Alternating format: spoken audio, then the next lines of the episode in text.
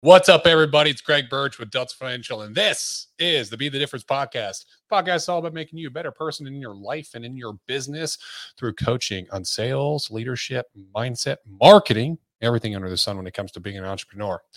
The message I have for you today, insurance agents, I'm telling you right now, you are leaving money on the damn table every single time that you're not putting in effort to build a referral book of business. Okay the mark of a good business is that your cost per acquisition goes down as your sales go up. That's how you know you have a profitable business that's becoming viral in the uh, in in its product, service, and in you and its people, and it's sustainable into the future. So, what does this really mean? This means that when you first start off, it's going to cost you more money to get a sale. You're going to, because you're going to suck. That's fine.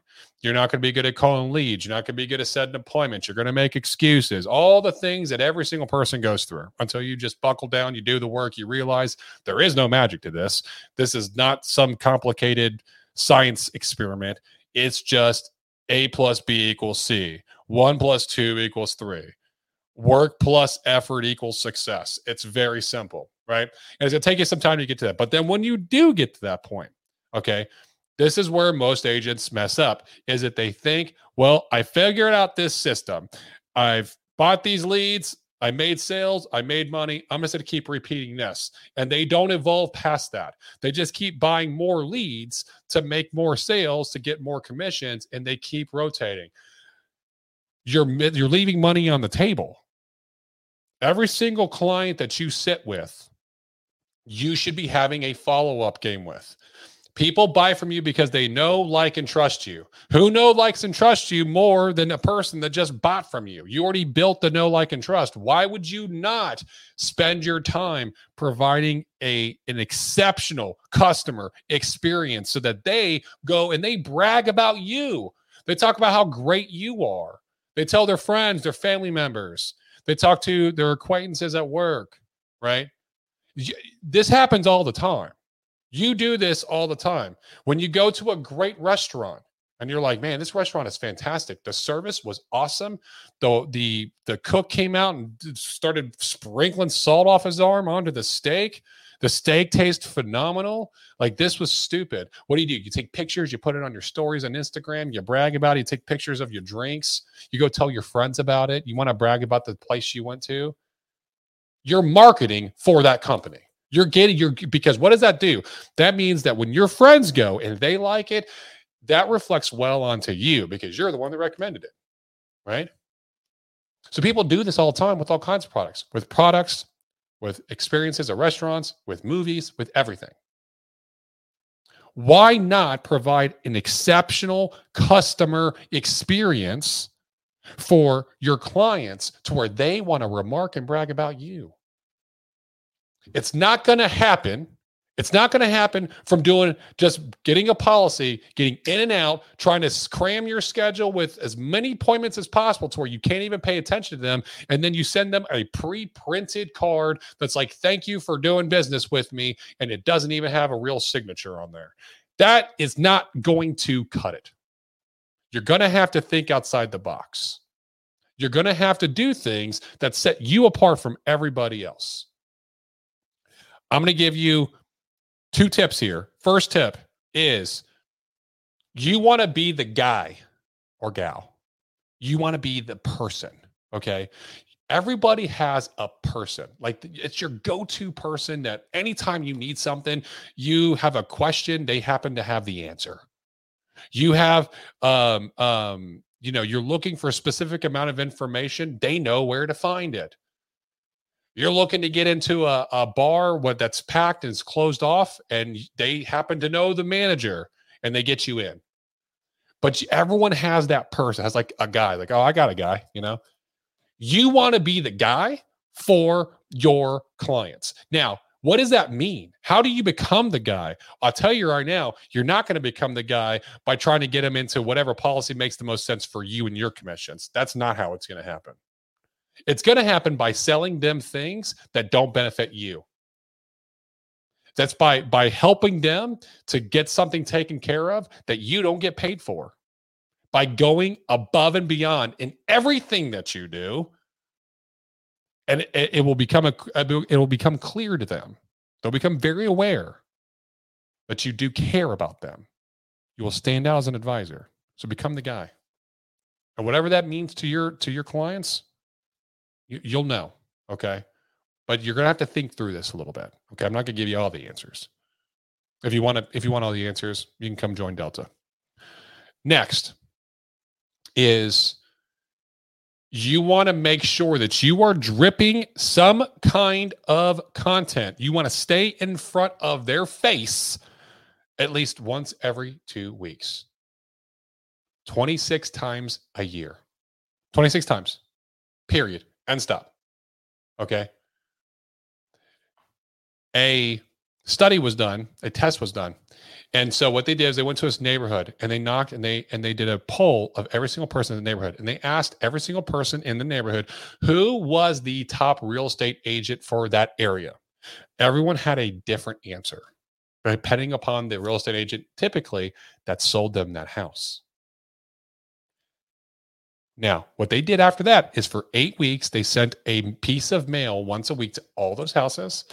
They had a fake picture, a fake agent name, and a fake MLRS MLRS number. I think is what's called. It was a fake agent. That was like, "Hey, this is the number one agent area servicing your properties." Blah blah blah blah. They just did a piece of mail. They did it for eight weeks. So eight pieces of mail over eight weeks, one a week. After the eight week period, they went and they interviewed and they did another poll who was the top agent. By a large margin, everybody came back and said that fake agent. What does they never met? This guy doesn't exist. They never met him. Why all of a sudden do they think he's the best agent? Because getting in front of the clients like that puts you top of mind. And when you're top of mind, there is the no factor of the no, like, and trust. And it's also starting to bleed into the like. So you have to be in front of your clients. Now there's six ways that you can get in front of your clients that you can have you can drip content to them. Okay? I'm going to bleed through these real quickly. First and foremost is a face to face. You can actually see them face to face. Let's say that they get a policy, you have the policy delivered to your house, you go drive over there and you go see them again in order to drop off that policy and do a policy review. Okay, face to face. Next is phone call, a voice to voice. Phone calls uh, is every once in a while, it's good for you to do a phone call. Okay. Just to check up, see how everything's going. Um, but that way, what you're doing is you're bleeding through all these in different ways. Next is screen to screen. Okay. This is if you do a FaceTime call. This is if you do a did a Zoom. This is if you sent them a video, right?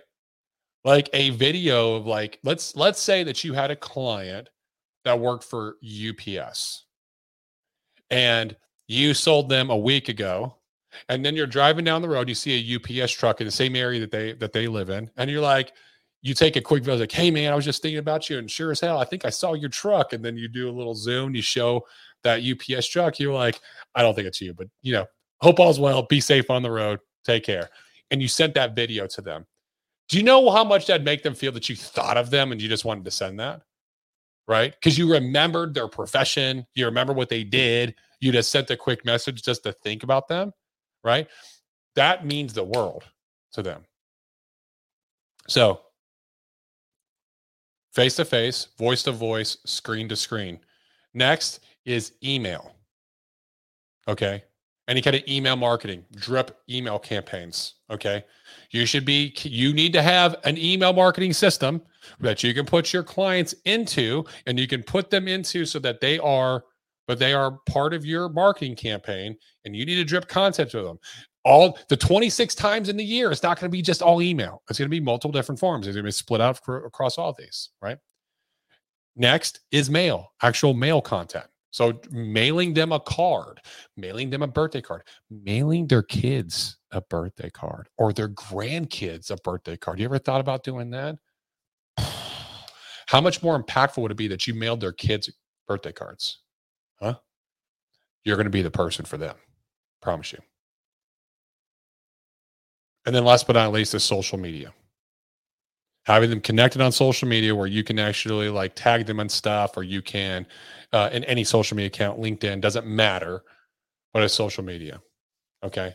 Those are the six different ways that you can drip on clientele. If you're if, if you're dripping on your clientele a minimum, and minimum is 26 times a year, you're going to have a honey well, a honey hole, honey pot, whatever it's called. You're going to have one of those that you can dip into in order to do future policies. And also, they're going to brag about you. The point is that you, as you provide such an undeniably great service, that they're going to be like, "Oh, I got a guy," and they're just going to re- recommend you. You got to do the work on the front end, though. It doesn't just happen, right? And you have to do this consistently. This is how you build a referral book of business. And this is how you scale your business to where you drop your cost per acquisition massively lower than what it is when you first start so that you can make more money in the long run. I'm Greg. This has been the Be the Difference podcast. If this helped you in any way, and it should have, because this is great content, then I just ask that you do a rate, review, and you share this content with somebody else. That's how it grows by word of mouth. And all, I can only do it with your help. So I appreciate you doing that. Until next time, we'll see you. As always, be the difference.